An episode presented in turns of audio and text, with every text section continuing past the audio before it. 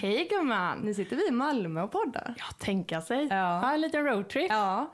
Eh, vi är ju inte ensamma idag. Nej. Utan idag har vi med oss en väldigt, väldigt spännande gäst. Varmt, varmt välkommen Jenny Koes. Tack. Vi sitter på ditt kontor. Ja, det gör ni. Ja, ni har så- flyttat in här. Ja, gud, vi kom hit och började att möblera om. Så här härligt, härligt möblera om. Precis.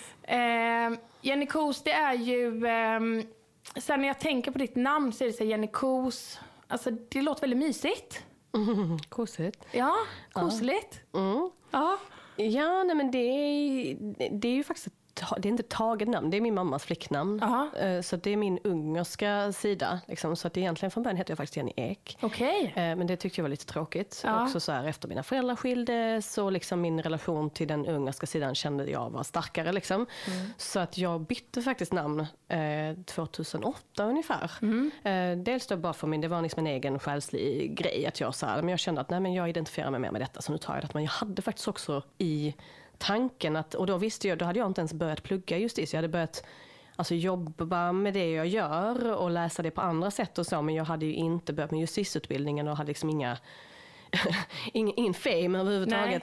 Men, och visste inte heller att jag skulle liksom vara där jag är idag. Men jag hade en känsla att jag kommer att skriva böcker. Ja. Så att jag tänkte så här, men Jenny Kos, det, det sitter ganska bra. Det är en ganska så straight forward. Liksom. Ja. Kort, koncist, men lite ovanligt. Vi tar det, det blir Ja. jättebra. Och så blev min mormor också väldigt, väldigt hedrad av det. Så det var liksom en gest gentemot henne. Att jag bytte liksom, för hennes skull. Så. Och sen har jag ju fått reda på efteråt eh, av en massa följare, eh, arabiska och persiska tjejer, som Ja. har berättat att det betyder alltså tydligen vagina eller fitta eller någonting. Så Alltså, det- på både arabiska och persiska. Så det är verkligen så här meant to be att jag väljer det här namnet och folk bara säger alltså du är medveten om att det betyder pussy va? Ja, alltså det där är ju så, Så sjukt. Men för att Jenny Kos, det är det du heter. Eh, och, Det är mitt legal name, alltså det är Ja, det jag precis. Men jag tänker att det är ju ändå väldigt, väldigt många som alltså, kanske känner dig för Wolverine. Mm, För det är ju lite så ändå som vi har pratat, nej men du och jag har ändå sagt Jenny Kos. När Ja, vi har pratat ja, om det. ja. Vi har liksom inte så här sagt Mm. Wolverine. Om nu ska vi träffa Wolverine, det har ändå varit Jenny Kos. Men jag tänker det är ändå många som, som känner dig för Wolverine. Ja, och, och, säg, och jag brukar aldrig säga det så heller. Wolverine. Alltså jag förstår det att man säger det när man tänker på Wolverine, det är ju där, därifrån det kommer såklart. Ja. Liksom, jag kom på det en sen natt, en sen och fnissig natt. Ja. Jag bara så, alltså vulva, alltså Wolverine. så, och, det, och det var ju liksom verkligen inte heller, jag, att, att, jag, att jag nu har ett AB som heter Wolverine AB är ju sjukt komiskt. Liksom. Ja. Men, eh, men de bästa idéerna kommer efter klockan fyra på morgonen. Ehm, Men, eh, men jag säger ju så här på skånska verkligen så här, Wolverine. Wolverine. Om, jag, om jag själv pratar om det så här, Wolverine. Liksom. Det är ju, så skulle jag aldrig säga Wolverine. Men, ja. Det låter lite, alltså, när jag, kanske när jag säger det så här, Wolverine. Det låter väldigt så här chic. Det låter Ja, väldigt det låter så här, väldigt mycket västkust. Ja, ja, kanske det. Men jag tänker, att det är ju den här eviga frågan som är ganska svårsvarad. Och för den är ju så bred. Men vem är Jenny Kos? Oh, ja, det, men det är ju sånt där, det får jag ju ta med terapeuten höll på att säga. Ja, men, men, men alltså jag, de som känner mig, alltså sen gammalt, vet ju att jag aldrig har varit normal. Eh, och att jag alltid har haft ett nästan osunt intresse för det jag jobbar med idag. Ja. Eh, både vad det gäller liksom det psykologiska, vad det gäller det retoriska och vad det gäller det fysiska. Liksom. Så, att- så att det har ju alltid varit där. Och där är en sån grej att min, min mamma brukar berätta för mig, det kommer jag ihåg att hon sa till mig när jag började plugga naturmedicin. Då hade jag, ehm, där hade jag börjat på Biskops Arne, där jag gick när jag nu är återkommande gästlärare. Så Biskops Arne för mig är nästan så här, jag slutade liksom aldrig för så fort jag själv var färdig så bör, jag började ha kurser liksom redan medan jag gick där. Ja. Och sen så har jag kommit tillbaka varje år. Så för mig är det så här, jag har fortfarande en bas på den ön. Det är naturmedicinutbildning utanför Bålsta, alltså mittemellan okej. Stockholm och Uppsala. Ja. Eh, på en liten ö, så internatö. Liksom. Wow. Eh, väldigt speciellt. Örtisar vet. Örtisar är vi som har gått naturmedicin. vi, vi är connectade forever. Liksom. Men, eh, nej, men jag hade börjat plugga där och då berättade jag för min mamma att eh, ja, men jag kommer vara här ett tag nu. Liksom. Jag sa, det är inte en enterminskurs. Och då säger hon, men gud, liksom, du, vet du om att du har shamanblod från din transylvanska sida? Så, jaha, liksom. Och sen när jag började jobba med detta med justis, då kommer det ännu mer. Då säger hon, jo men du vet när du var liten Jenny så när du var liksom bara några månader och låg liksom i din lilla spjälsäng där, som man gjorde på 90-talet. höll jag på att säga. eh, och då tittade jag och mormor på dig och så, så sa vi vad du skulle göra. Alltså vi kunde se på dig vad, som, vad du skulle företa dig i livet.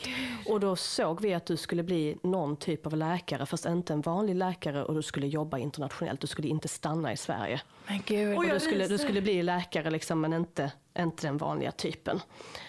Alltså, Nej, men det här och- och- ju så, så, för henne, så för henne har det varit en sån där, liksom, hon bara började gråta när hon fattade att det här är Jennys jobb nu. Liksom. Ja. Eh, och det var så här, men det är förbestämt, det sa både mormor, vi såg det på dig redan när det var några månader. Så, sen, så vi har liksom det lite, för mig är detta ju liksom inte från detta livet. Nej. Det, det, det, det är någonting som jag bara måste göra, jag har inget val. Liksom. Det här är så jäkla häftigt. För jag tänker bara, det är så många som ändå går genom livet och bara säger vad ska jag bli när jag blir stor? Eller så här, vad ska jag bli? Och så typ åker man kanske då som, alltså kanske till shamanerna och gör så här eh, em, ayahuasca för att man så ska få reda på sitt kall i livet. Men det här är ju bara så jäkla coolt. Alltså det här är ju ditt kall. Och att det bara har liksom blivit till, tilldelat dig. Ja, alltså jag, jag, jag har liksom aldrig någonsin behövt ifrågasätta det. Ehm, ja, nej, det, det bara är så. Jag har ju absolut jobbat med olika saker Ja. och haft olika idéer om vad jag skulle liksom jobba med. Men det här har alltid funnits där och det har aldrig varit något tvivel om att jag kommer göra det också. Sen exakt hur, hur mycket och så, det är en annan sak. Och nu inser jag att ja, okej, det är det här jag kommer göra resten av livet. Det är liksom, jag inget... Men jag, jag såg ju inte att jag skulle ha den typen av karriär som det har blivit. Utan det Nej. är bara så här, nej men det här gör jag och det har jag alltid gjort. Det är detta jag alltid har pratat om, detta jag alltid har intresserat mig för. Så att jag har, ja, det är väldigt eh, solklart och det är en, det är en välsignelse i sig. Verkligen. Att, att slippa ha den frågan om så här, vad ska jag bli när jag blir Jo men stor. precis, liksom. men Det jag finns inte så här, att det är en sån välsignelse både för dig men också för oss som är dina medmänniskor. Ja, verkligen. verkligen. Men du jobbar ju med fertilitetsförståelse och Ja. utbildar även i det. För de som inte vet, förklara, försök förklara lite kort, vad, vad är det? Alltså fertilitetsförståelse är ju i grund och botten en bara kroppskännedom. Alltså att förstå hur kroppen fungerar och läsa av dess tecken på vilka processer det är som pågår. Eh, och sen så finns det ju då metoder för fertilitetsförståelse alltså som har att göra med prevention, eh, alltså att bli eller inte bli gravid.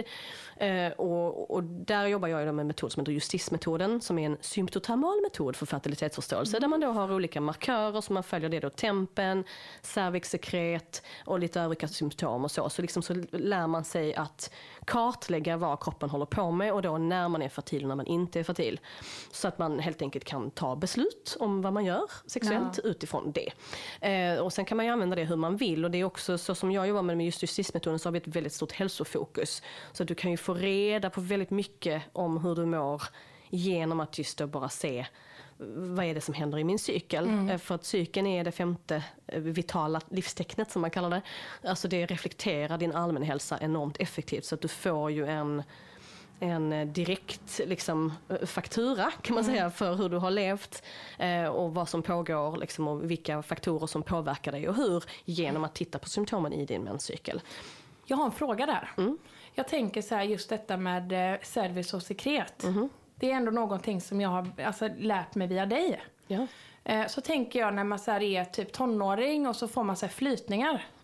Är det cervix och sekret? Nej, det är inte samma sak. Det kan ju, alltså, det, jag kan ju inte svara på vad du har hittat Nej, i dina nej. men, men alltså, du har flytningar och cervixsekret är två olika saker. Faktiskt. Okej. Så det är ju något av det första man lär sig i fertilitetsförståelse är att skilja på vad Ja. Mm. är mina vanliga flytningar, för de kommer från slidväggarna. Okej. Det är ju slidans egen rensningsfunktion. Ja, Liksom. Eh, och det är liksom en, en typ av eh, vätska Mm. kan man säga. Eh, medan cervixsekret kommer från livmoderhalsen. Och är då en annan sorts, liksom, eh, ja, det är en annan sorts eh, vätska. Ja, Okej, Nej, jag tänker bara där så här att jag menar det har man ändå lärt sig någonstans. Alltså från tidig tonår. Liksom att flytningar är någonting äckligt, det är någonting som man liksom gärna typ döljer. Och så, eller för mig i alla fall så har det varit någonting man, det är ingenting som man så här, är, är stolt över. Men så tänker jag då så kommer man till så här service och sekret som så här mogen kvinna. Att det också blir någonting som nästan blir så här men åh, vad är det här? Om man inte vet vad det är så Ja. får man ju såklart den, och det är det som är den stora skammen, det är det jag vill förändra. Jag vill Ja. ha in i sexualkunskapen, det här är en sekretion som en frisk kvinnokropp gör Ja. cykliskt. Precis. Alltså, det här är ju inte någonting vi ska vara rädda för. Alltså, jag, har träffat, jag pratade med kvinnor i Bosnien om detta och försökte förklara vad jag jobbar med, det gick sådär. Eh, på bosniska också. Ja. Och då sa hon så här att när, men när, när vi ser sånt kladd så får vi antibiotika. Ja. Oj. Nej, alltså för att hon det- på allvar trodde att det var en infektion. Ja. Liksom. Och detta är alltså någonting som händer varje månad. Så jag tänker det här är helt sinnessjukt. Ja. Och det är säkert kvinnor i Sverige som känner samma sak. Jag träffar kvinnor härifrån som har börjat på exempelvis minipiller för att bli torra. För att de har tyckt att deras flytningar då, som Ja. egentligen var cervixsekret, Ja. Mm. var så mycket och så jobbiga så att de tyckte att det var äckligt och de tyckte det var liksom, det måste vara något fel. Och så har de outbildade, uppenbarligen outbildade gynekologer och barnmorskor och så, Ja. som, som på något sätt lyckas förstärka den bilden eller inte, i alla fall påpekar att nej men det här, är inte något, det här är inte något farligt, du har inte en infektion, det här är inte problematiskt. Nej, Utan som alltså sätter folk på minipiller exempelvis då för att, för att liksom bli av med det. För det blir man ju, alltså går man på preventivmedel så har man ingen menscykel Nej. och då har man inte heller det här symptomet. Nej. Alltså det är ju så himla sjukt att vi inte vet, de flesta av oss vet typ ingenting om eh, alltså vår egen kropp eller hur kvinnokroppen fungerar. För det är ingenting som vi liksom blir lärda. Och det är många av de grejerna som jag har lärt mig av att vara inne och läsa på din Instagram och din hemsida och sådär. Det är såhär, bara, men gud alltså. Hur kan jag inte veta det här? Alltså man blir liksom ledsen. Ja. Att man vet så lite. Men därför är det så himla tacksamt att sådana som dig lär om oss. Det, Ja. ja, men verkligen. Ja men någon, någon måste göra det höll jag på att säga. Nej, men vi, det finns ju en hel armada med folk liksom, och som sagt det, det vi lär ut är ju saker som Alltså jag hämtar ju mest av min information från samma källor som egentligen vården också borde hämta sin information ifrån. Eller liksom samma böcker, liksom deras läroböcker. Men av någon anledning så, så ingår liksom inte det. Och där kan man ju bli mer eller mindre konspirationsteoretisk och undra liksom, varför är detta exkluderat? Ja, men precis. Alltså ur, liksom, och man tänker lite så, ja men okej patriarkatet och misogyni och, och allt för det. För det är väldigt märkligt. Ja. Att, att, och sen också då, ännu mer märkligt att när jag pratar om då exempelvis fertilitetsförståelse så blir jag utmålad som att oj men det är så alternativmedicinskt och icke evidensbaserat och så vidare. Jag bara, men det är ju biologi. Ja. Alltså hur blev biologi icke evidensbaserat. Nej. Hur kan du klassa liksom detta? Alltså, det är klart att det är vissa saker jag säger som inte är evidensbaserat ännu.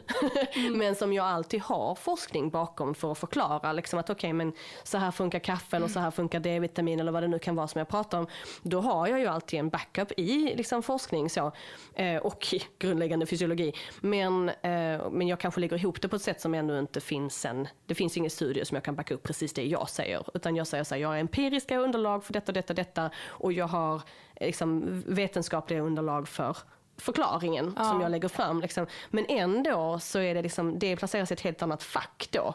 Och, och, och jag kan tycka det är, så, det är en så märklig inställning vi har till vad som är vetenskap idag. Att det är det som är Gud idag. Ja, men precis. Att så här, alla ska liksom, precis, ja, men är det evidensbaserat och är det liksom, har du källa på det? Har du källa på det? Ja, men, ja, men om man förstår vetenskap och hur den är upplagd, alltså hur hur vetenskap skapas Ja. och presenteras och hur forskningen ser ut och förutsättningarna för forskningen ser ut och vilka, vilka typer av studier kan man göra och vilka studier vill man göra och vilka studier vill folk betala för. Alltså det börjar man titta på alla de faktorerna så det så att då måste man ju förstå att att det, det, du, du kan inte använda vetenskap på det sättet som vi gör idag. Alltså den typen av vördnad vi har. För det, självklart är det så att vetenskap är vetenskap. Vi måste ha någonting att utgå ifrån. Vi måste kunna förklara att varför stormar är stormar utan att blanda in Tor i det hela. Ja. Liksom. Det är därför vi har vetenskap. Mm, Men, alltså, så, så att det, är- självklart har det ett värde men det är också så här, man måste ha ett ganska nyktert förhållningssätt. Ja, verkligen. Och det jag försöker göra är ju så här, presentera det nyktra förhållningssättet utifrån Ja, men det, det här är också den verkliga mänskliga upplevelsen. Den har också ett värde. Det finns en vetenskap här som vi kanske inte har utforskat tillräckligt mycket. Varför gör vi inte det? Så det är ju liksom den feministiska kampen som jag tycker att jag utför, eller jag hoppas att jag utför. Liksom att så här, här har vi ett helt område liksom, som berör mer än hälften av befolkningen. Ja, men och alla precis. som är relaterade till personer Ja. som har livmoder och äggstocka. Och, och var, varför är inte detta del av medicinsk utbildning? Varför Mm. är inte detta det? Liksom, det är jättekonstigt att jag ska behöva sitta och göra det på Instagram obetalt medan då barnmorskor inte har det. Det, det, är jätte, det är helt bakvänt. Ja, alltså det är, det är verkligen bakvänt. För där får jag bara upp så en tanke på att vem som helst i stort sett, inte, inte vem som helst, men väldigt många i vårt avlånga land går in typ på aftonbladet.se. Ser hur mycket rubriker och allting som helst, det tar de bara in och tror på precis allting. Ja. Allting som står liksom på Ja men typ aftonbladet.se eller Svenska Dagbladet. Det är, ja. så här, det, det är sanning. Ja. Mm. Ja, jag kan bli nervös i och för sig också när jag ser folk i forum, för det gör jag ganska ofta, som, mm. som eh, taggar mig eller liksom, eh, vad ska man säga, citerar mig också med samma okritiska öga. Ja. Alltså det kan också göra mig lite nervös. Mm. Att så här, jag, jag vet att jag alltid försöker säga saker så, så vad ska man säga, i och för sig slagfärdigt men också liksom neutralt, mm. sakligt, sant. Liksom, ibland kan det vara hårt men det är i alla fall sant. Liksom, mm. och jag vill inte attackera någon eller så utan jag liksom försöker presentera saker så nära sanningen jag bara kan komma. Men vad jag säger kommer ju också bli vridet av, av vad jag säger. Alltså får man en viss status då, ja. blir lite kändis, då är det plötsligt som att men Jenny Kos har sagt detta och det, det här står på Wolverine. Och så säger jag, men det har jag inte alls sagt. Nej. Och massor med grejer som jag säger ifrån, så, men jag har aldrig sagt ja, det där. Nej, precis, och det gör mig typ. skitnervös. Alltså, ja, att, så här, gud, plötsligt har jag ett ansvar ännu mm. mer än vad jag redan hade. att, att vara liksom supersaklig och upprepa mig in absurdum och bara säga det här är vad jag säger, det här, så det här är inte medicinsk rådgivning. Du kan inte bara gå och ta detta och göra detta utan att liksom faktiskt tänka lite själv. Nej. Det, det kommer tillbaka till det du sa. Liksom, alltså, det är bra att tänka själv. Väldigt Jättebra bra att tänka själv. Och jag tänker att så här, det är ändå så jädra, det är så jädra viktigt att vi ändå börjar ifrågasätta. Att vi inte bara följer John hela livet. Verkligen, verkligen. Jag tror att det är, eller vad tror ni? Är det, är det liksom det känns som just i Sverige att man har så himla stor tillit till typ myndigheter och liksom så här, men säger de det då, då är det sant liksom. Och så att, att man mm. inte tänker så mycket själv eller känner så mycket själv. Ja, det får man väl säga. Kan väl klassa vår befolkning i det läget. Ja. får man väl i allmänhet ja. tycka, ja. ja. men, men, men det är också, jag tror vi också har ryktet, alltså svenskar tror jag också har lite ryktet om sig att vara mer ifrågasättande med vissa saker än vad man är i andra länder. Mm. Alltså, jag kan inte säga att jag har någon speciell statistik på detta eller vet exakt alltså, vilka områden det är, men jag tycker att det, det verkar ändå som att mm. till exempel i p-pillerfrågan mm. så har vi blivit lite kända nu internationellt för i och med den här vågen som jag har liksom varit med och faktiskt skapat, men, ja. men liksom varit med och så här spearheadat på något något sätt så, så, så börjar ju svenska kvinnor sluta använda p-piller för mm. att de faktiskt så här, läser bipacksedlar, faktiskt mm. lägger ihop att men den där, det där var en biverkning, det var ja, inte bara jag. Jag vill nog inte ha detta igen, jag letar efter någonting annat. Och, så. och det har ju blivit lite rabalder där och där, där vet jag att det har framställts i alla fall eh, i media, liksom, från då, man kallar etablissemanget, har, har framställt det som att men, det är bara svenska kvinnor som håller på med det här tramset som mm. ifrågasätter sina läkare på detta sätt. Och det så, men det är väl bra? Det är väl mm, bra är att man gör det? Alltså, det är ju inte bra att man gör det okritiskt och bara så ja men Wolverine har sagt att p-piller är dåligt, vilket jag by the way, ja, det är inte det jag har sagt. Liksom. Eh, så att nu vill jag aldrig ha det. Ja, men det är ju liksom precis den typen av okritisk Alltså liksom, förhållningssätt till saker och ting som, som jag personligen är emot. Mm. Där jag är såhär, nej alltså jag har aldrig sagt kategoriskt att någonting är dåligt. Jag har aldrig sagt till folk att de inte ska ta detta eller måste göra så här och leva så här. Utan jag har presenterat faktan. Presenterat så här funkar det, det här kan hända, mm. det här är bevisat. liksom, ja. Lyssna på det själv, läs på, bla bla bla. Men ändå på något sätt så blir det så, folk vill så himla gärna, det som du var inne på där, folk vill så himla gärna ha direktiv. Mm. Man vill jo, ha liksom ja. det där, så här, men någon säger nu väljer jag att det här är min auktoritet som jag väljer att lyssna på. Mm. Och idag har vi ju då, då är ju staten inte lika stark så du kan ju välja vilken auktoritet du känner för du kan mm. välja medical medium, du kan välja eh, Svenska föreningen för obstetriker och gynekologer, du kan välja mig, du kan välja, liksom så. Och sen så idoliserar man den där och säger att ja men Ja. Nu tänker jag göra som den säger. Ja, Väldigt tänk, förenklat. Ja, ja, men där tänker jag att vi ändå har ett personligt ansvar. Det är så här, nu ska jag bara dela med mig av någonting och det kan, så här, alltså det kan väcka väldigt eh, alltså stora reaktioner. Mm. Men jag eh, är inte jättepositiv till vaccin. Mm. Mina barn är ovaccinerade. Mm. Eh, och det är ju någonting som jag, alltså, har tagit, jag har ju inte tagit det beslutet, alltså, i, jag, jag, tror att det är många som tar beslutet i blindo för att det är så man gör. Men jag har ju verkligen, alltså jag har läst på och jag har läst böcker, jag har liksom tittat på föreläsningar och jag har ju verkligen tagit ett beslut efter vad jag tycker. Men det är så många som alltså, har att tycka och tänka om det. Men så är det alltid när man går emot liksom, eh, den stora strömmen eller vad man ska säga. Att det, gör man någonting som inte är liksom, generellt det mest accepterade eller så, så kommer folk liksom ifrågasätta det. Ja men det konstiga är där, så här, nu, det, vi ska absolut inte snöa in på det här, men det är att jag, alltså på riktigt, jag har inget så här tänkande kring vad andra gör. Nej. Jag har ju bara ett tänkande till vad jag väljer att göra. Det är så märkligt. Mm. Ja, det är det. Ja, ja men hela, hela den biten om, om eh, eget, eget ansvar och liksom...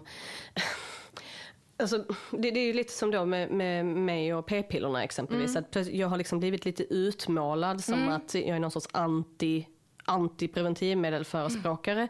Där jag istället, fast, fast om jag står och läser upp innehållet i en bipacksedel, som ni kan googla på FASS. Ja, hur precis. gör det till ett ställningstagande? Liksom hur, Nej. hur blir det? Det är liksom som att man måste ha de här för och emot. eh, Liksom.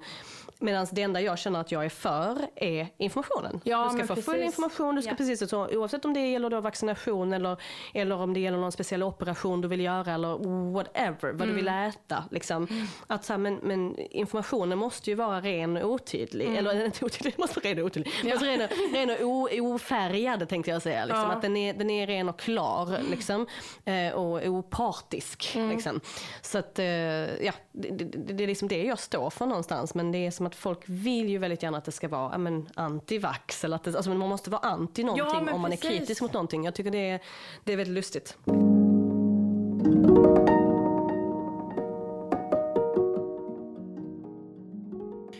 Jenny, du ehm, är ju även sexualrådgivare.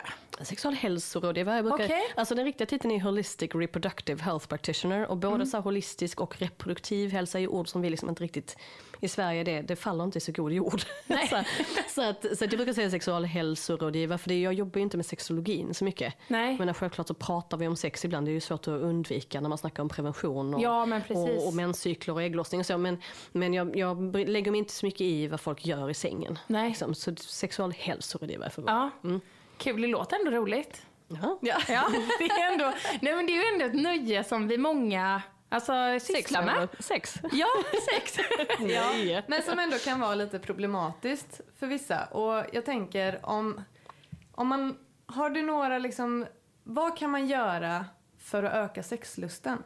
För att öka sexlusten. Alltså, jag skulle vilja säga så här.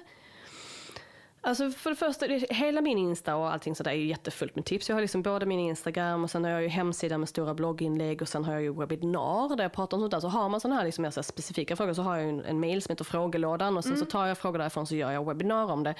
Ehm, så att det finns mycket med, om ni vill läsa djupare än vad jag kommer att säga nu. Men det jag vill svara på det är att, så här, att allting är hormonellt.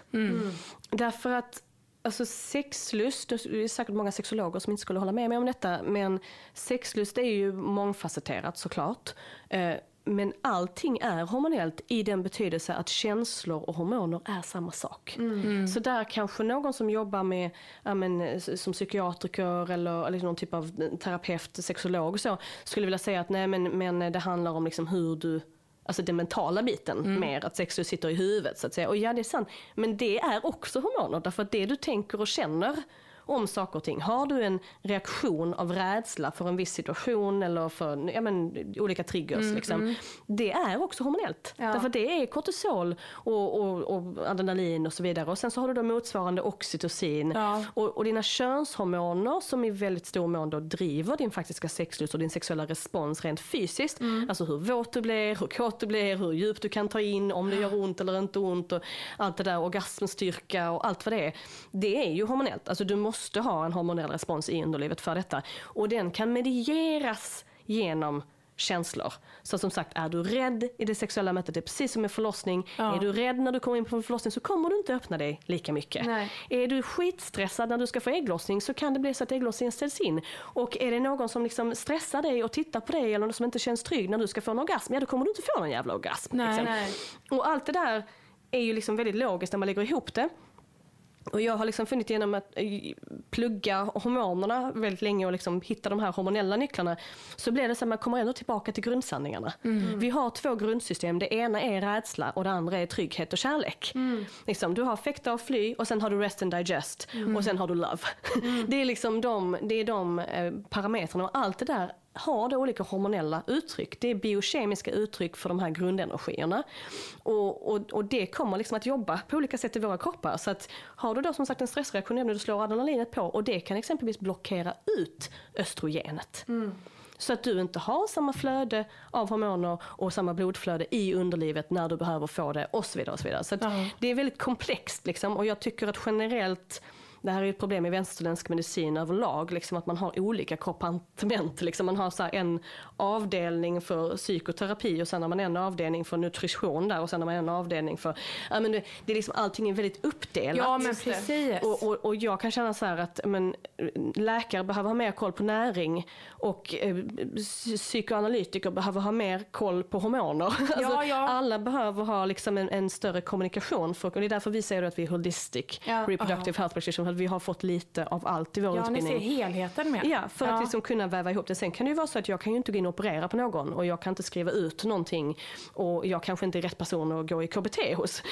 så, men, men jag kan se en helhet och säga att men jag tror att du ska jobba mer på den här, vi lägger mer tyngdpunkt på den facetten av din problematik. Därför att problematiken är alltid, Ja. det finns många facetter av den. Så det var ett långt och komplicerat svar på din fråga men Ja. jag hoppas att det makes tyckte sense. det var väldigt Det bra. var väldigt bra och det får mig ändå att tänka så här att det är det vi borde anamma mer. Det är Ja. att se helheten. Ja, verkligen. alltså se hela människan för det är det vi är. Absolut. Vi är ju inte bara liksom, vi är ju inte en arm Nej. eller liksom en mage. Nej. Vi är ju allt. Och också så här samarbeta över gränser. Ja. Alltså, samarbeta, ta hjälp Alltså av varandra. Alltså förstå att vi inte ska vara uppdelade utan att liksom, som du säger, kommunicera. Och, Ja, och bredda den kunskapen så att, man, så att alla också kan ha en respekt Ja, för att det här precis. har flera facetter. Alltså du kan inte säga att psykisk ohälsa enbart är psykisk. Det Nej. stämmer inte. Psykisk ohälsa sitter till väldigt stor del i tarmen. Ja. Och så är det bara. Ja, Precis. gud. Det här är... Min hjärna går bara... Åh, Mindblowing. ja. Men eh, alltså alla har ju typ hört det världen över nu känns det som termen så här, Swedish fika. Det är ju ganska känt. eh, och det är klart när man eh, Swedish fika så dricker man kaffe. Eh, vi dricker otroligt mycket kaffe Ja. i Sverige. Och eh, jag ska säga att jag började faktiskt dricka kaffe 2017. Det var när jag Du började då? Ja, du förstår. Efter barn va? Ja, efter första barnet. Ja, ja. Eh, passade Jennys hus när hon var på bröllopsresa. Ja. Grannen bjöd, frågade så här, "Ha, hur vill du ha ditt kaffe? Så här, polis, ganska liksom världens mjukaste och härligaste människa men har ändå så här en, alltså hon har pondus. Så hon bara, hur ska du ha ditt kaffe? Eh, med mjölk och mycket socker. Efter det var jag fast. Alltså nej, jag, jag, jag är fast. Jag kan tänka mig som en ny mamma att Ja. få den boosten där. Och det är så skönt, lite tjack rakt Ja. upp. Alltså, så Ja. mysigt. Och så har jag känt så här, men shit vad jag har missat hela mitt liv. Kaffe det är ju livets dryck. Och så hittar man Wolverine på Instagram. Som förstörde allt för dig. Man bara, nej kaffe. Nej, det är inte så jättebra kanske. Varför inte det?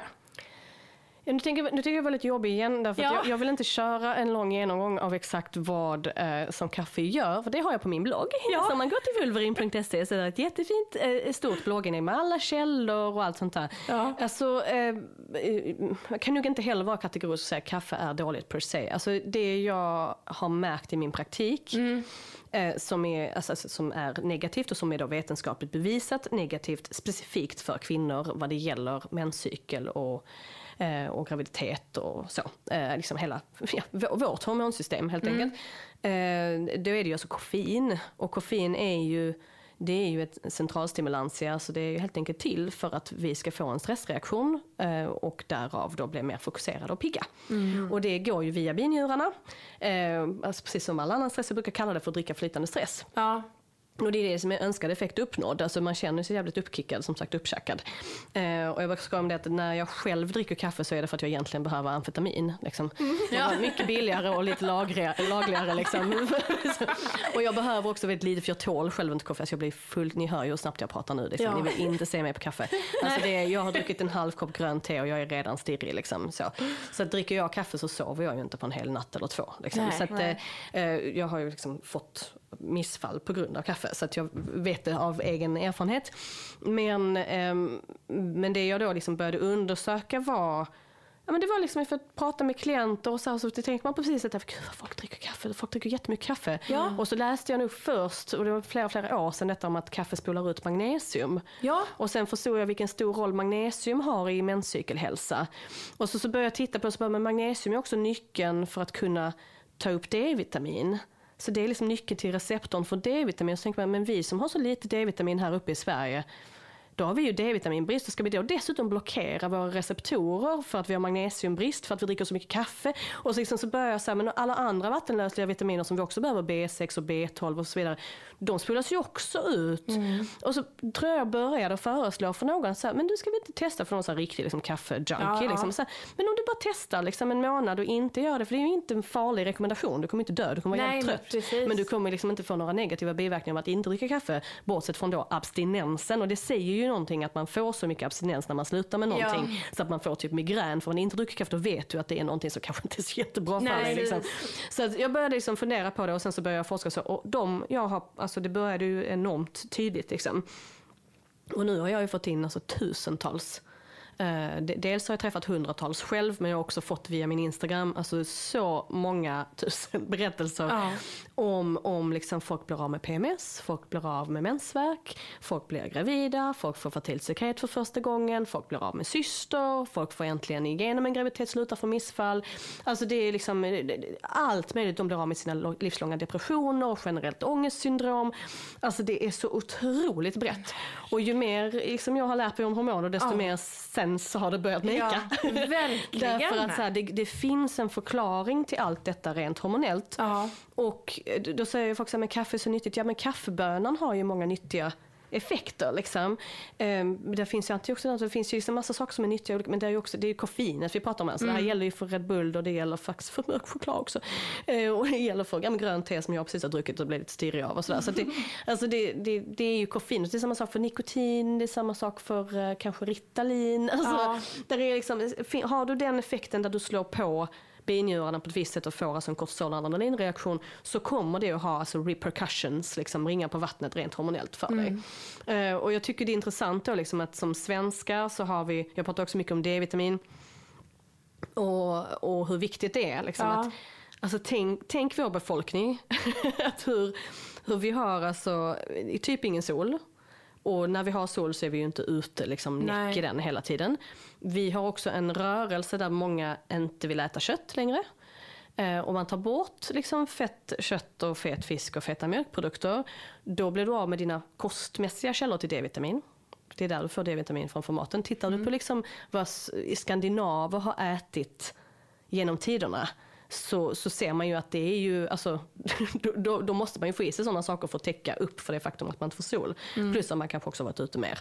Så att kombinationen av vår moderna livsstil eh, och mycket kosttrender och då eh, att vi häller i oss kaffe.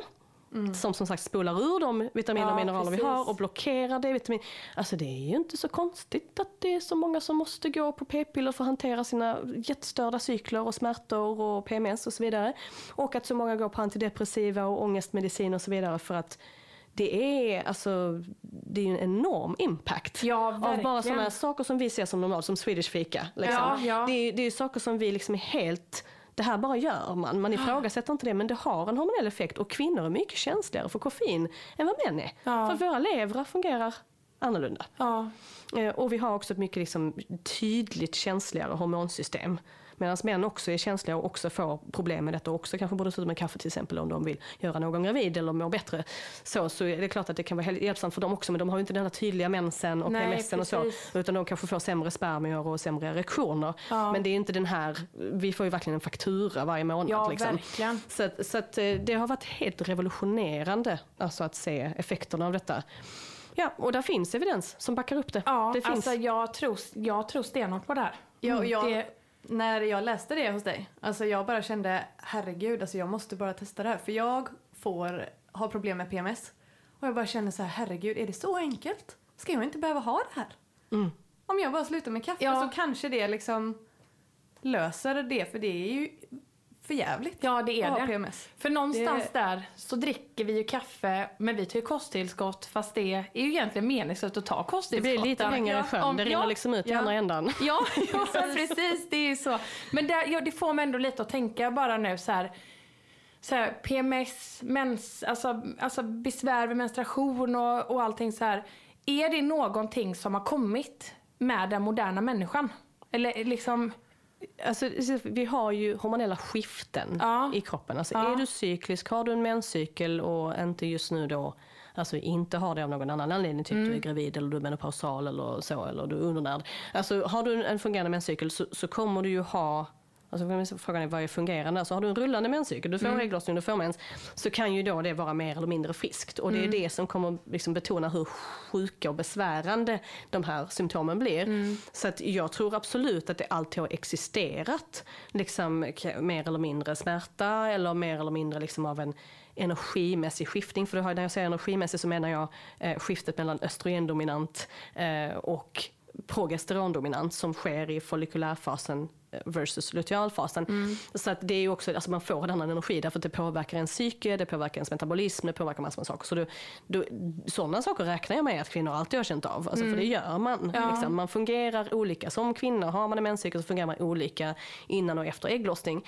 Eh, så det har ju alltid funnits, men precis som jag säger hos kvinnor, man kan ju känna de skiftena utan att man blir klassad som att man har PMDS och måste gå på antidepressiva.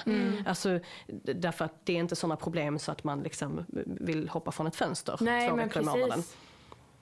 Det, det här är ju någonting som vi har pratat om också. Just detta med att man kanske pratar mer om det idag än vad man gjorde förr. Ja. Alltså så här, jag tänker, alltså kvinnan, om vi bara tar alltså 50 år sedan, Mm. så kanske man inte riktigt pratade om liksom hur man, hur man mådde vid, vid mens eller, alltså jag vet inte, det känns inte som att det Nej. var lika typ accepterat. Nej. Nej det var nog inte lika och- accepterat men det är också så att du hade en annan livsstil. Ja. Alltså, så vi, det är svårt att veta. Ja, alltså, visst det- är det så att vissa problem som alltså, kvinnocancerformer och endometrios och så vidare, de har existerat. Mm. Ehm, och de har nog existerat, jag skulle gissa på mer under den industriella tidsåldern Ja. än vad de gjorde innan. Ja. Mm, det är jag helt övertygad om personligen. Liksom, men eh, sen på, även på 50-talet, skulle du jämföra 50-talet med nu, Mm. så är det ju också många många saker som är annorlunda i hur vi Verkligen. lever. För idag har vi ju en livsstil där vi liksom inte bara då, för tänk alltså, så den här åtta timmars arbetsdagen är ju Mm. utformad efter att män skulle jobba åtta timmar om dagen för att de hade hemhjälp. De hade någon som Ja. tog hand om, liksom, alltså det, är ju, det är ju socialt uträknat efter en modell som vi inte lever efter. Nej, nej, jag- så nu ska kvinnor liksom både då jobba och vara mödrar och förmodligen ta hand om hemmet för att rent procentuellt så är det ju fortfarande vi som gör det i högre utsträckning. Mm. Ja, ja. Där vi kanske liksom i en tidigare tidsålder, något annat decennium, bara har gjort det ena. Ja. Och även om det inte är rätt ur rättighetsperspektiv, det kan man ju diskutera liksom hur feministiskt det är. Mm. Men det är ju fortfarande så att bördan på så mängden arbete och olika sorters arbete är ju extremt mycket högre nu. Mm. Och då måste vi ta till saker som exempelvis kaffe för att klara det. Ja, men alltså det är därför vi gör det. Så det Ja. finns ju ingen skam i det. Jag försöker inte säga så här, oh, du är en dålig människa för att du dricker kaffe, men jag fattar varför man måste göra det. Ja, ja, vi behöver vår jävla fika, vi behöver jacka upp oss liksom på, på socker och koffein. För att annars så går det inte runt. Nej. Så det är ju liksom en samhällsmodell som är helt eh, orimlig. Ja, och verkligen. ännu mer så för kvinnor och ännu tydligare fysiskt problematiskt för kvinnor. Ja, och jag tänker där också för att Sverige är ju ändå ett land där vi mår, vi mår ju otroligt dåligt. Här. Alltså, jo men vi gör ju det. Alltså det är skitdeppigt att säga.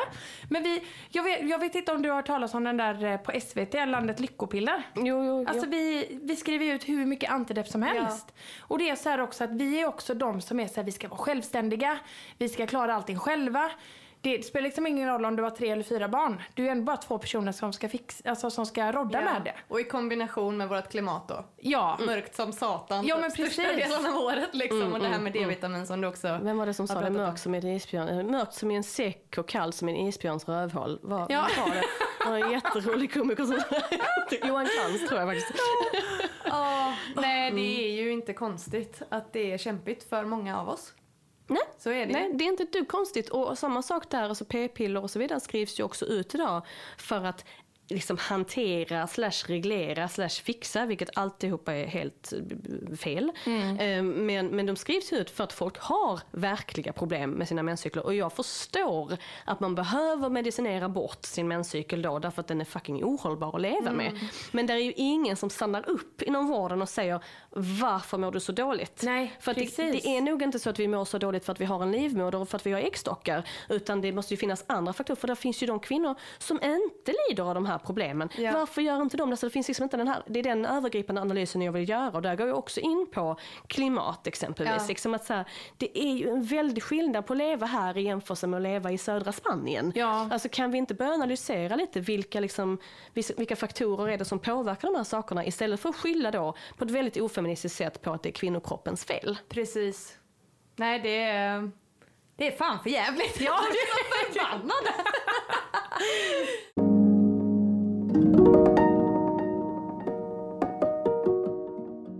Men jag vill gärna gå över på en annan grej som jag vill veta lite mer om. Du är ju doula också. Ja. Va, vad gör en doula?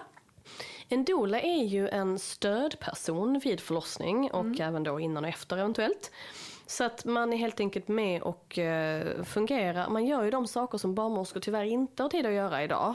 Eh, I rådande system så är det ju liksom man, man har ju oftast inte samma barnmorska hela vägen igenom, vilket vi kämpar för att man ska ha. Ja. Till exempel i mitt arbete i födelsehuset så är det liksom sånt liksom att man vill se hända för att vi vet att barnmorskor hade hellre jobbat så och patienterna, kvinnorna, hade hellre haft det så. Men som det ser ut idag så är det inte så. Du har liksom någon under mödravården och sen så har du en förlossning och sen så har du eftervård och det är liksom det kan kännas väldigt uppstyckat och ensamt och den här stackars barnmorskan kanske springer runt mellan fem olika rum. Och en doula fyller ju liksom det där spacet emellan där, där du är liksom den medmänskliga eh, hjälpen. Jag ska inte säga att barnmorskor inte är medmänskliga, det är de absolut, men de har helt enkelt vissa förutsättningar att jobba under som ibland kan vara väldigt stressiga. Där de Ja. måste, måste till exempel gå ut och göra ett skiftbyte mitt i en förlossning. Liksom. Och för den som föder så vet vi att det är Alltså att det är enormt gynnsamt för den fysiologiska processen. Igen, här är vi tillbaka på de här två systemen. Du har liksom rädsla och sen har du trygghet och kärlek. Alltså, och eh, för att föda barn så behöver du känna dig trygg. Annars Alltså, blir det verkligen. svårt. Ja. Eh, annars så kommer inte de fysiologiska processerna i form av till exempel tillräckligt starka verkar att funka lika bra. Så en doula, där finns ju liksom en vetenskapligt bevisad effekt av att ha en person med dig som känner till födsloprocessen och liksom kan vara någon typ av eh, hålla handen, språkrör, lugna, hålla, liksom, det kan vara massage, det kan vara liksom allt möjligt. Ja. Men, men man, ibland kan det vara hålla hans hand, liksom, Ja, men precis. partnern i fråga kanske behöver lite stöd. Nej, men, så det kan vara alla möjliga eh, liksom, eh, olika fokus. Men du är helt enkelt där som en stödperson. Du har inte ett medicinskt ansvar. Men du har ansvar för mer så att säga, den, ja, den medmänskliga biten. Det där gör mig så lugn nu känner jag för jag har ändå, jag har inga barn nu men vill ha det någon gång i framtiden. Eh, och jag, har, jag är ändå väldigt rädd för liksom, eh, själva förlossningen. Och jag är Ja. rädd för sjukhus generellt och sådär. Eh, så att det där, får alla en doula eller Nej, nej, nej. måste, Det, det är någonting du måste söka man själv. måste söka det. Det har funnits vissa initiativ via vården att man ska få liksom via någon, ja, men, kanske någon Aurora-mottagning och det finns Ja. också doula och kulturtolk exempelvis där Ja. kvinnor som inte kan svenska kan få en liksom, också då tolk som är utbildad doula samtidigt. Mm. Så det, det finns lite sådana väldigt få men existerande initiativ. Men det är någonting du helt enkelt måste, hy, du liksom anlitar Okej, en person ja. i doula. Och då har man ju oftast några möten innan förlossningen och sen så är hon med dig liksom under hela förlossningen och sen eh, har man också möten efteråt för att liksom processa. Det finns också folk som är postpartumdoulor som enbart jobbar liksom med efter tiden. Det finns folk som är abortdoulor. Det finns dödsdoulor. Alltså, Mm. Ja. Så doula, ordet i sig betyder ju egentligen, det är typ ett grekiskt ord som betyder mer eller mindre slav eller medhjälpare. Okej. Eh, så, Vi, så det vi använder liksom- medhjälpare. Ja, ja, Ja, det eller typ stör, Ja, ja. precis. Ja, jag ja. tror att rent Ja. direkt översatt så var det ganska otrevligt för Ja. barn. Men, men det har ju blivit liksom, du är helt enkelt stödperson. Ja, Liksom. så himla fint. Och det känner jag bara att ehm, vad jag önskar att jag hade en doula vid min första alltså graviditet. Ja. Att det är verkligen någonting som jag hade behövt på alla liksom plan. Eh, och det, det du precis har berättat får mig ändå liksom att tänka på om man nu då ska tänka så här oss som människor, alltså typ djuret människan. Det är så här, alla andra djur som är dräktiga som ska föda, man ska typ inte flytta dem två veckor innan alltså de ska alltså giving birth. Eh, men en människa då, som har gått gravid i nio månader. Det är liksom när hon får verkar och, och då behöver ta sig till sjukhus så ska hon ta sig till ett helt liksom sterilt, helt alltså främmande plats. Träffa främmande människor och så ska hon då samtidigt känna sig trygg för hon ska föda. Alltså är det inte... Här nere i Malmö kan hon sätta sig i en taxi över till Danmark mitt i allting också. Ja. alltså, ja men alltså det, det, som sagt, och det blir ju bara det att lämna hemmet Ja, är ju en stress. Och, och sjukhusmiljön är ju också hur mysigt, även om man får en fantastisk underbar barnmorska så kan det ändå vara så att hon är stressad och har många andra att ta hand om. Det är Precis. fortfarande så att det är en okänd miljö mer eller mindre. Det finns ju de som känner sig absolut tryggast i sjukhusmiljö, det får man ha respekt för det också. Liksom. ja. Men, men det är fortfarande det är sladdar och det är saker som blippar och blinkar och det är okända människor som kommer in och ut genom svängande dörrar. Och, och liksom, ja men det är, det är ju inte som att vara i hemmet och det har en hormonell effekt. Eh, Jag skrev ett stort blogginlägg om hemförlossning på, eh, på min blogg, då, min hemsida. Eh, Och, och det blev ju också lite rabalder om det såklart för det är ju så här, ja men det är ju barn som dör och det är jättefarligt. Bla bla. Och då presenterade jag liksom all forskning att faktum är att det är inte farligare att föda hemma. Nej. Dels så har du ju ett urval, alltså i Sverige idag om du ska föda med barnmorskor hemma, det är en annan sak för det oassisterat, det är inte det jag pratar om nu, utan pratar om med barnmorskestöd. Ja, ja, ja. Alltså då gör man ju först och främst utval, alltså du, gör, du väljer ju de som inte är högrisk, alltså lågriskkvinnor som inte har några tidigare komplikationer och så, utan då väljer man det, så där har man liksom redan sorterat ut lite risk. Och sen så bara det att då ha det här, du lämnar inte hemmet, du har inte den stressen, du har barnmorskor som är tränade i liksom naturlig fysiologisk förlossning och har sett många av det här och, och oftast då liksom, ja, men stöttar på ett sätt där det inte omedelbart sätts ett verkstimulerande dropp och det inte omedelbart liksom görs andra grejer. Och det leder faktiskt till mindre komplikationer. Det gör det. Sen har du ju alltid risken att någonting hemskt händer. Ja, Men det har du på sjukhus också. Alltså Ja. barn och föräldrar, eller barn och mödrar dör ju faktiskt på sjukhus också. Ja, så alltså det det. kan du inte komma ifrån, den faktorn.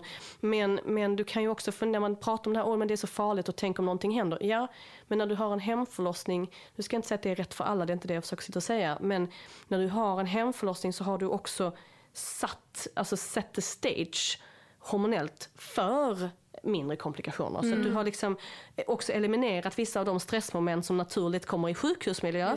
Som kanske gör att utloppet blir ett helt annat. Så jag har Ja. träffat så många kvinnor som säger Ja, men om jag hade fött hemma så hade vi båda två dött för att min förlossning gick åt helvete. Det var jättehemskt och det blev kejsarsnitt och det blev detta och detta. Och tänk om jag inte hade varit på sjukhus. Ja men tänk om du inte hade varit på sjukhus. Då kanske du inte hade hamnat där heller. Nej, alltså det Alltså, där. Jag vill bara... Och det är så svårt, alltså för- förlåt att jag arbetar men det är, bara, det, det är så svårt att, eh, alltså att säga det till folk liksom. Därför att det är klart, deras upplevelse är deras upplevelse. Hur ska man kunna tänka att, ja men tänk om allt hade varit annorlunda. ja men, men det är faktiskt, det är andra förutsättningar. Liksom. Eh, och det tror jag vi måste ha respekt för. Och, då, och jag säger inte att alla ska föda hemma, men vi kanske kan titta på varför är det så att hemförlossning faktiskt är säkrare Ja. i Ja, vissa precis. avseenden. Varför blir det mindre komplikationer av vissa sorter där? Kan vi inte ta de faktorerna då och stoppa in i sjukhusförlossningen Ja. och göra om, göra mer barnmorskeledda enheter, göra mer liksom, för att, jag gärna höra din historia här men, men eh, det, det är just det där att diskussionen blir väldigt svår för att Mm. alla har sina egna trauman och sina egna rädslor som de blandar in i den och det jag försöker göra är bara så här, men igen, vi presenterar faktan. Ja, men Sen får du göra vad du vill utifrån dina förutsättningar. Jag säger inte att vi inte ska vara jävligt tacksamma för vården när den behövs. Men vi måste också ha respekt för att där finns faktorer i vanlig sjukhusförlossning som är problematiska. Ja, alltså jag har ändå liksom börjat använda ett ord ganska mycket. Eller en, en term. Back to basic. Alltså att vi behöver gå tillbaka lite till det, så vi, alltså det vi är skapta för att göra. Men, och för Och att jag göra tror- det måste vi, vi måste ju ha kunskap om hur vi funkar då. Precis. Ja. Men nej, det jag ville säga, gud jag kommer inte ens ihåg vad det var jag ville säga innan. Jo, att jag är ju den som har sagt, jag bara men alltså hade jag fött hemma så hade jag ju Viola dött. Jag är ju den som hade dött för 50 år sedan. Då hade jag ju dött i barnsäng. Men det hade jag säkert inte alls. För hade jag varit hemma så hade jag säkert varit mycket tryggare. Ja, då kanske du hade fått andra verkar. Ja. Liksom. Då kanske du inte Säkert. hade behövt verksamhet, du kanske inte, kanske inte hade slutat på det sättet som du gjorde. Precis. För att det är ju så många steg i en förlossning, det är ju en process. Liksom. Ja. Och det är så många som sagt faktorer och hur du reagerar på en viss sorts stress, och vad du utsätts för, vilka mediciner som ges när, vilken dos, hur påverkar de dig? Mm. Alltså det är så många små interventioner som vi säger liksom inom ROLA. Att har du de här intervention så sätter du igång en liksom kaskad, en snöbollseffekt Mm. från det. Så fort du går in med den första störningen, vilket egentligen är att lämna hemmet, Mm. Ja. alltså, så, så sätter du igång en kaskadeffekt av då eventuella kom, komplikationer. Och sen så är man ju såklart jätteglad för att, åh tack och lov för att eh, sjukvården räddade vårt liv. Ja, men, Ja. alltså, ja, det är klart att vi är det, men kan vi inte försöka börja med då the basics och faktiskt sätta scenen så bra vi kan? Precis. Jag måste bara fråga nu av nyfikenhet. Jenny, bara nu efter det Jenny har berättat. Ja. Vad känner du nu så här? Blir du ändå lite mer alltså, taggad på hemförlossning? Ja men jag har ju redan varit det. Ja. Alltså jag, I mitt huvud så känns det som det mest eh, trygga för mig. Ja. Alltså jag gillar liksom tanken på det. Ja. För jag, jag köper allt, det resonerar med mig allt det du säger. Men det, Eh, det, mm, säg. Ja, nej men det känns så... Nej det resonerar verkligen med mig, det gör det. Mm. Det känns så logiskt. Men, men det, det jag skulle vilja säga där som dola och med erfarenhet av, jag pratar med väldigt många kvinnor och deras förlossningsupplevelser och så vidare, eh, är ju att det är väldigt mycket värt att ha kunskapen som sagt och redskapen till att okej, vad ger stress, hur kan jag motverka det även i en sjukhusmiljö? För att om du fastnar då i tanken, nu har du liksom inte, jag födde också min hemma, min, min första hemma, min första och enda hemma. Men eh, fastnar du i tanken om att jag kan bara ha en hemförlossning. Det här är enda sättet, jag hatar sjukhus, vill inte komma in där, det här vill jag inte ha. Alltså då är du också lite, därför att då kan också din självbild och din första tid som mor, kanske din hela tid och anknytning till barnet kan bli så skadad om det skulle vara så att du måste åka in. Just det. Alltså så att liksom man får värna lite om den där egna Eh, alltså, ja, men helt enkelt, man får vara lite öppensinnad för att saker och ting kan hända. Om du kan liksom fylla din toolbox, din verktygslåda med kunskap och tricks och, liksom, och stöd, skaffa en doula och så vidare liksom, som kan hjälpa dig genom den resan, alltså genom rädslan. Ja. Men ändå ha en öppenhet mot att ja, det kanske slutar i kejsarsnitt ändå. precis. Det kanske blir så, det kanske Ja. blir en sugklocka, det kanske blir... Eller så blir det liksom att du råkar föda i hallen innan barnmorskan hinner fram. Alltså, Ja. Och du vet, så här, ju mer du kan om situationen desto bättre. Och att liksom så inte binda upp sig vid att man identifierar sig Just med det. att liksom, jag ska ha det så här, det här är rätt för mig. Det är klart att man blir jätteglad om det lyckas men man kan också bli väldigt, väldigt deprimerad om det inte lyckas ja. då. Och då slår det på delar av din personlighet och ditt, ditt föräldraskap som, Ja. som kan bli väldigt, väldigt svårt att komma ur. Verkligen.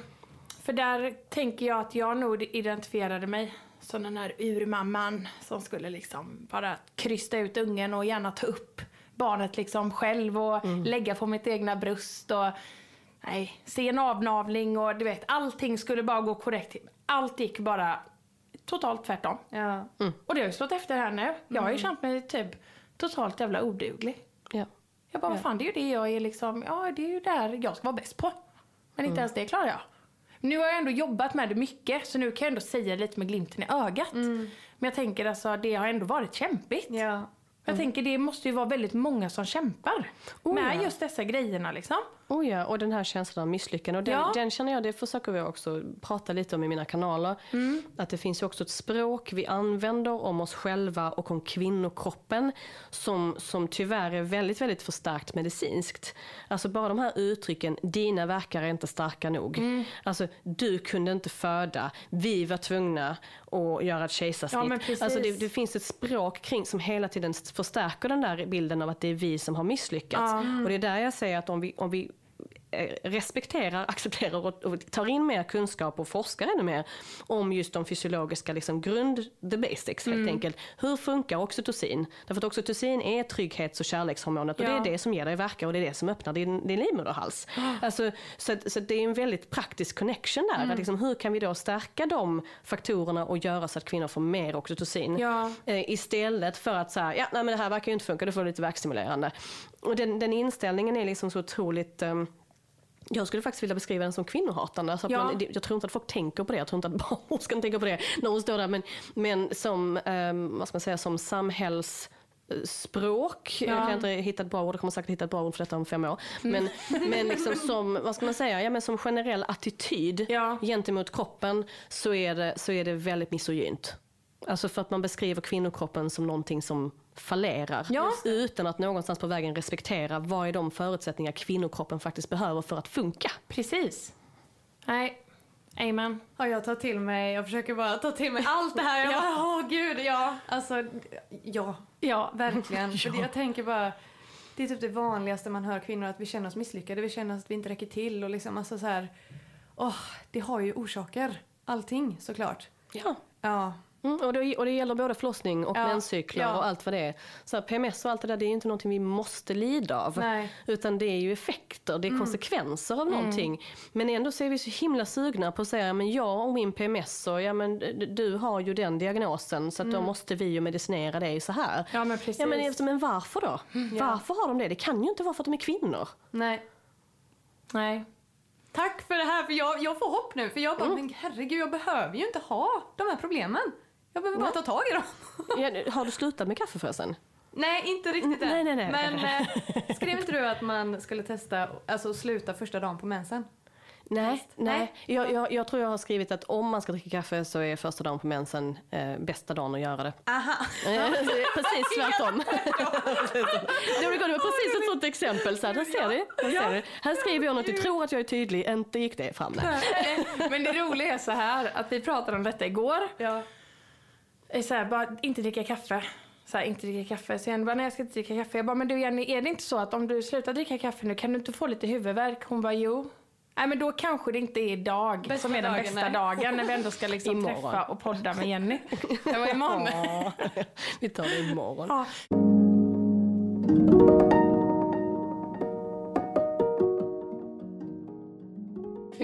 Jag plocka tillbaka till lite, lite med det här med förlossningar och, och barnafödande och så.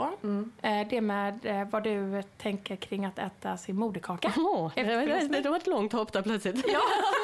Moderkakan alltså. Eh, men det är kul, det är ingen som har frågat mig det förut. Nej, men alltså så här, jag födde ju hemma och är ju lite en sån här crunchy mamma som läser på jättemycket. Och liksom så. så jag kunde ju alldeles för mycket innan jag födde eh, och det hjälpte nog inte. för att förlossningen tog tre dygn hemma utan smärtstillande. Och var så hjälp. nära att skickas in på sjukhus liksom, för att barnmorskorna bara, nu ser det inte bra ut. Så här, nu, nu får du åka in. Och då blev jag förbannad och födde ut henne på en kvart. Oj, alltså, där Jag bara, kvinnlig power. Precis, jag åker, åker fan inte in. Inte- efter tre dygn och alla, alla pengar som jag fick betala för de här barnmorskorna privat. Liksom. Så bara, jag tänker fan inte sätta mig i en jävla taxi till Ystad nu i 45 minuter. Nej, Nej. du ska ut! eh, och så, så, så kom hon ut. Så det var bra. Så jag fick, fick min hemförlossning trots allt. Men jag hade tänkt att jag skulle äta min moderkaka faktiskt. Eh, till en början. Eh, och, men så var jag ändå lite så, här, mm, så Och jag måste säga att nu sju år senare, för min dotter är nästan sju, så, så har jag faktiskt ändrat mig. Jag säger inte att man absolut inte ska, men jag Nej. kan mer om den hormonella biten, om amning och så vidare. Så jag ska förklara lite hur jag tänker.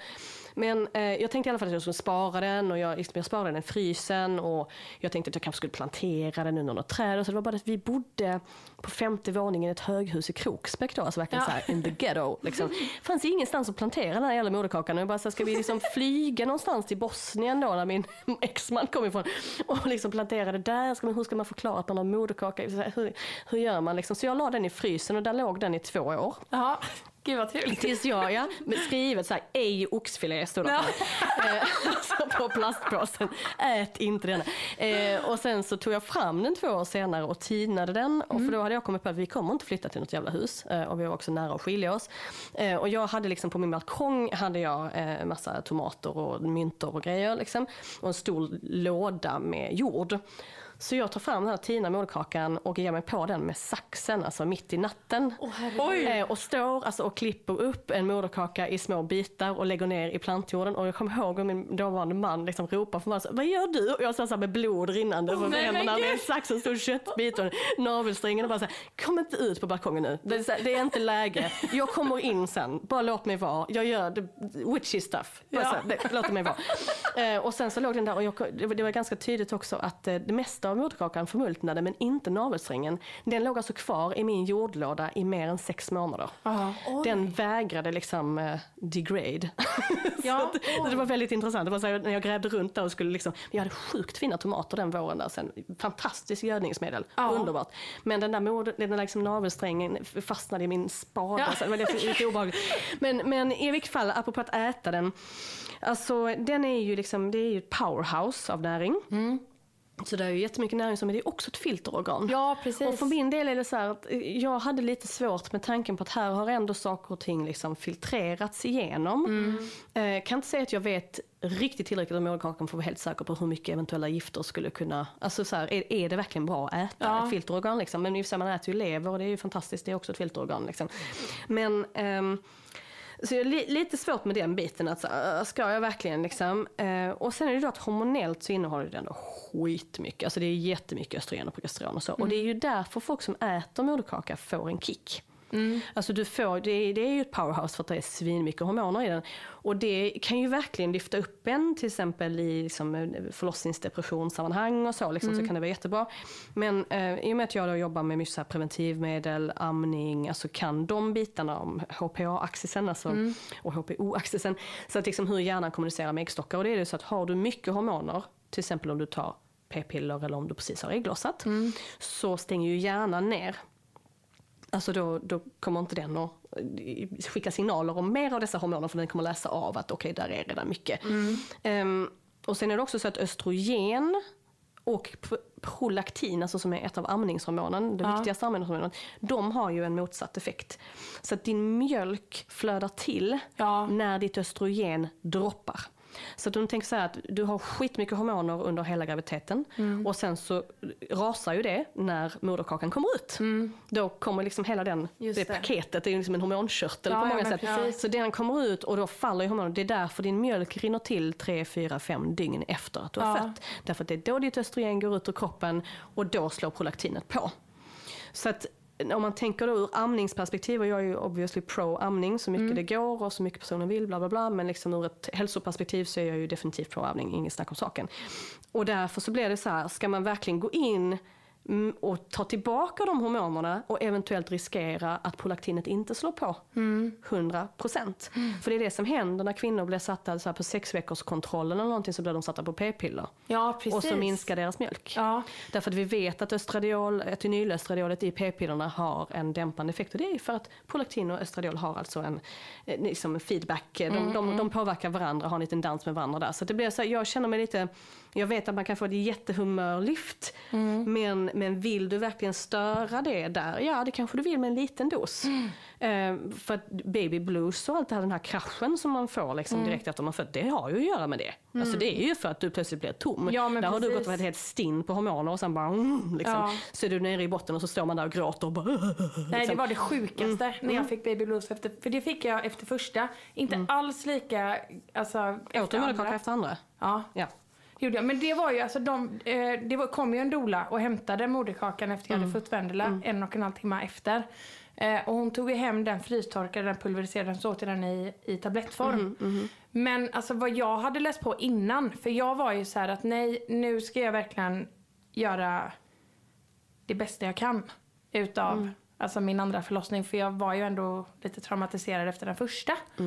Eh, då hade jag ju läst att det kunde vara bra för så mjölken, att det, här, alltså att det kunde vara bra för mjölken att äta moderkakan. Att det skulle bli, alltså nästan att det skulle stimulera jag, jag är mer. tveksam till det alltså. Ja. Jag, eh, så jag tror att det, det finns många sådana blogginlägg Ja. på nätet som är lite förvirrade. Ja, Alltså, jag tror att det kan vara i rätt dos, Mm. i liten dos, så kan det vara en positiv effekt. Ja. Eh, generellt, därför att man får en viss styrka liksom och så. Men, men den här droppen som du tänker rent naturligt, Alltså visst det finns ju djur som äter upp sin moderkaka också. Men Jag tänker på- som gör det omedelbart, absolut. Ja. Liksom. Men, men någonstans därefter så måste du ju få droppet för att någonting ska kicka in. Mm. Ja, så jag känner att det ekvilibrumet är nog ganska känsligt. Ja. Och jag kan personligen känna mig lite så här, mm, hur mycket ska man då gå in med? En någon liten kapsel kanske inte är någon fara, det kanske är skitbra. Ja. Och ger en precis den kicken man behöver för att liksom hålla sig över ytan. Mm. Men det finns nog också, precis som med så här sen avnavling och K-vitamin och allting sånt. Jag har väldigt svårt att tänka mig att, det- om vi tar K-vitamin som exempel, det får vi ju som spruta, eller ungarna får Mm. det som spruta. Liksom. Eh, För att man antar att barn, eller man vet att barn har K-vitaminbrist när de föds. Så tänker man, men varför tror vi att barn naturligt har en K- mindre K-vitamin? Ja, men om de ammar så får de K-vitamin därifrån. Ja, och det precis. kanske finns en mening med att blodet inte ska vara så tung, liksom så koagulerat. För att det kanske, alla stamceller ska komma dit de ska och alla organen ska liksom, det kanske ska vara lättblivande. Alltså man tänker så här, hur kan man utgå ifrån att evolutionen har gjort fel? Nej, hur kan man precis. utgå ifrån att så här, barn har en brist på någonting när de föds naturligt? Why would they? Liksom? Och då ska, igen, det här är ingen sån allmän rekommendation om att ingen ska ta K-vitaminsprutan. Men jag tycker det är ett märkligt förhållningssätt vi har. Och det är Verkligen. lite samma sak, då kan man också applicera det på alternativmedicin eller på sådana här alternativ praxis som att äta sin moderkaka. Det kanske finns en poäng med att vi ska ha det där droppet efteråt. Sen kan man såklart laborera med, och det har ju människor alltid gjort med allting, att man går in och säger men jag kan ta lite av detta och detta och detta så mår jag bättre. Ja absolut. Men, men det skulle kunna, i min hormonella kunskap, så ur det perspektivet så skulle det kunna hämma bröstmjölk. That's what I'm saying. Men alltså, jag är helt med, men jag har gjort det. Och det gick bra. Men alltså, nej men så här är det bara att jag gjorde det och alltså, det är någonting jag är jävligt stolt över. För det är så här, jag gillar känslan av att eh, så här, jag gillar att gå emot normen. Alltså, inte- jag gillar det där och, så här, och göra det som inte alla andra gör. så jag, är så här, jag åt ju upp med moderkaka och alla bara, fy fan. Jag bara, ja fy fan vad härligt. Ja. Men jag vill bara säga en till grej, det här med K-vitaminet. Alltså just det under graviditeten. Så är det en grej som jag bara också, jag undrar verkligen vad du tror om det här. Det här med att alla kvinnor får lite järnbrist när de är gravida. Alltså att järndepåerna sänks när man är gravid. Alltså för det första så späds ju ditt blod ut Ja. rätt mycket. Ja. Så det är ju en av anledningarna till det. Du ska ju liksom få ett antal liter mer blod i kroppen. Så det är klart att det kommer att droppa. Eh, jag har faktiskt inte funderat så jättemycket på detta så jag vet inte om jag kan ge dig det bästa svaret nu. Ehm, men ur min synvinkel så ja, för det första kan man ifrågasätta vad är en järnbrist. Mm. Därför att vården mäter också järnbrist ganska bristfälligt. Ja. Alltså man tittar oftast bara på HB men man Ja, tittar inte på precis. ferritin och så vidare. Så det är ju inte järndepåerna ofta som kanske försvinner utan det är HB som sjunker just för att det späds. Liksom. Mm. Och, och då kan man ju ifrågasätta då, okej, vad, vad säger vetenskapen egentligen och hur grundligt har man tittat på detta? För som sagt, hjär- det finns många olika järnmarkörer. Liksom. Mm. Så det kan vi fundera över och sen kan vi då också fundera över kost. Att hur många är det som äter så mycket blodkorv som de borde äta? Liksom. Mm. Så, vad borde gravida kvinnor äta? Är, är kostråden korrekta? Liksom. Ja. Eh, alltså det finns ju mycket där som man kan fundera över. Borde gravida kvinnor dricka kaffe som spolar ut deras järn? Ja men, ja, men Liksom, precis. mm, men jag har en egen teori där. men det är så här, den, den, kan ju, den är ju bara så tagen från mig. Ja. Men det är så här att eh, alltså, när man får lite järnbrist så blir man ju oftast lite trött. Och det kanske är lite kvinnokroppsligt sätt att säga att man ska ta det lite lugnt. Alltså finns väl en möjlighet. Ja. Det, finns ju också, det finns ju också de gravida som, som inte känner det så mycket. Ja. Alltså, så att jag, jag vet inte hur många av de här symptomen, det är lite som detta med PMS. Ska vi verkligen må jätteilla och vara jättetrötta under graviditeten? That's the question. Ja. Alltså, Alltså, det är är, det också någonting vi ska räkna med? Ja, bara? det där är en sån grej jag har tänkt, för det är väldigt va- vanligt att man mår illa och kräks. Mm.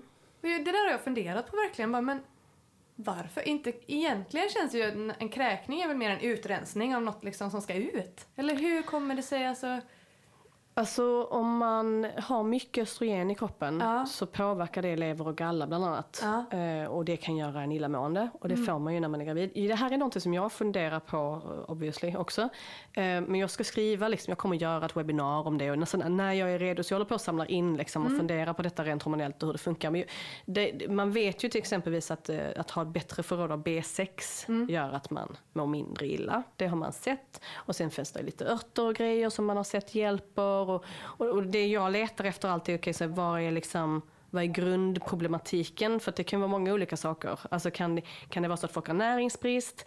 Eller kan det vara så att eh, folks levrar inte fungerar ordentligt? Kan det vara så att de har en väldigt stark reaktion på östrogenet när det går upp så mycket som det gör under graviditeten? För de har skitmycket östrogen och jättemycket progesteron. Eh, kan det vara så att de liksom reagerar på ett visst sätt på, av det på grund av helt andra liksom elektrolytiska anledningar? Alltså det kan ju vara liksom enzymer, det kan vara vitaminer, det kan vara stressfaktorer, det kan vara vätskebalans, allt möjligt som kan påverka hur du i sin tur liksom eh, tar emot hormoner. Och det är ju en enorm, alltså de här första veckorna så är det ju en, ett enormt hormonpåslag. Så Ja, det, det har är ju, det har ju med det att göra, det vet vi.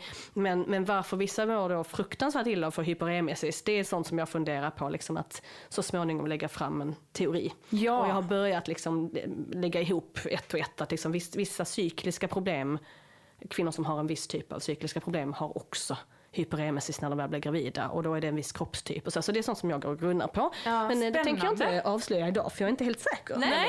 Men eh, ge mig några år eller Ja. månader och så, så ko- återkommer jag med det. Ja, tack.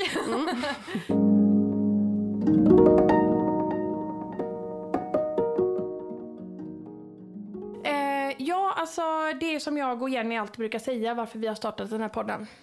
Vi är så jävla bra på att köta. Och vi har ju, ehm, alltså vi är jävligt bra på att bjuda in gäster som också är väldigt bra på att köta. Uppenbarligen. Ja, välkommen eh, till eh, Köta Bra-klubben. Ka- kafferepet utan kaffe. Precis! Nej, vi har pratat jättelänge och det har varit super, super trevligt och väldigt mindblowing. Ja, verkligen. Eh, vi har en sista fråga Okej. som vi alltid ställer våra gäster. Kör. Och det är, vad drömmer du om just nu? Alltså just nu drömmer jag inte överhuvudtaget därför att jag, har, jag går ner i djupsömn direkt för jag är så utmattad så jag har ingen REM-sömn. Det Ja. säger min aura ring till mig. Eh, och jag märker också att jag har inga drömmar. Nej men vad jag drömmer om är, ehm, det är att få en struktur i mitt eget liv som är hållbar för mig. Därför att nu har jag spenderat så många år med att pusha ut eh, vad jag anser vara liksom, eh, användbara sanningar för andra och ta hand om andra och prata om andra. Och det har varit fantastiskt för jag har lärt mig så mycket och jag har fått möta, möta liksom så många personer och de har visat mig en sån enorm tillit så jag är enormt tacksam för det. Men eh, jag är ju ganska slut som människa får man ju säga. Eh, och sen är jag också väldigt seg så att jag, jag, jag tål extremt mycket. Men jag känner själv att rent hälsomässigt så är jag på en plats där det är, det, det är verkligen på bristningsgränsen. Så att min dröm är ju att liksom hitta en livsstil nu eh, och en struktur, arbetsstruktur och liksom så fungerande modell där jag faktiskt kan få lov att må lite bra också. Där jag för första gången, kanske i mitt liv, men i alla fall de senaste tio åren, 12 typ, kan få lov att fokusera lite på min egen hälsa. Mm. Viktigt. Där är jag. Bra. Men jag tänker du ändå har gjort eh, lite halva resan där. Genom att bara ha kommit fram till att det är det du vill och det du behöver. Ja. Precis. Sen är det de där dagliga besluten. Att inte, inte fortsätta då Nej, att övertrassera mitt eget konto. Nej.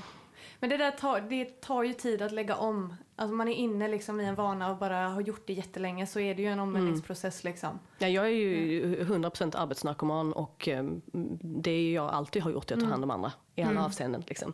Så att jag, men det är verkligen det är min egen personliga resa är att jag måste säga okej nu ska vi hämta tillbaka det till Jenny, nu ska jag liksom försöka att inte dö i hjärtinfarkt, stroke eller cancer för att jag har liksom övertrasserat mig själv.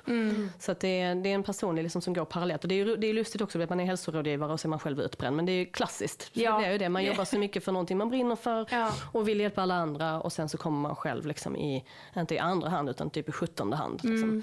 Så det är dags. Det är dags. Men då ska vi säga någonting som vi har sagt så jävla länge nu. 2021. Förändringarnas år. Ja, det är förändringarnas år. Ja, men Nu kör vi. Mm, ja. Tack så hemskt mycket Jenny för att du ville vara med i våran podd. Tack själva. ja, vi känner oss hedrade. Ja, ja värdefullt. verkligen. Ja. Men det har varit jättetrevligt. Tack så mycket. Och vi finns på Instagram, eh, Harligt Dåligt Podcast. Eh, gå in där, skriv gärna till oss, det blir vi glada för. Ja, och om man vill komma i kontakt med dig Wolverine. Då går man i första hand till min hemsida, vulverin.se, alltså vulverine.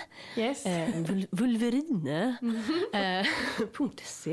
Nej men eh, där och sen så har man ju min Instagram, jag har två stycken nu. Så jag har ett som heter eh, Wolverine Kurs som är liksom ett originalkonto. Sen har jag ett backup som heter Wolverine Jenny Kurs. Där jag postar gamla inlägg liksom om igen. Så ifall man är lite lat och inte orkar leta så kan man komma dit så får man liksom nya hela tiden. Ja. Eh, så, så där hittar man mig bäst. Eh, personliga rådgivningar och sånt har jag inte just nu. För jag fokuserar på att träna elever Ja. som ska göra samma jobb. Så, men det, det kommer komma igen. Man kan, jag har en mottagning här. Det är där vi sitter ju. Ja. på- Ja. I Malmö. Men, eh, men så jag har en liten paus med intag av nya klienter nu. Okej. Tack så Nej, mycket. Tack så jättemycket. Och det är ju alltid lika roligt att podda med dig gumman. Ja, detsamma. Tack så hemskt mycket till dig som har lyssnat. Vi hörs igen om en vecka. Det gör vi godingar. Hej då. Hej då.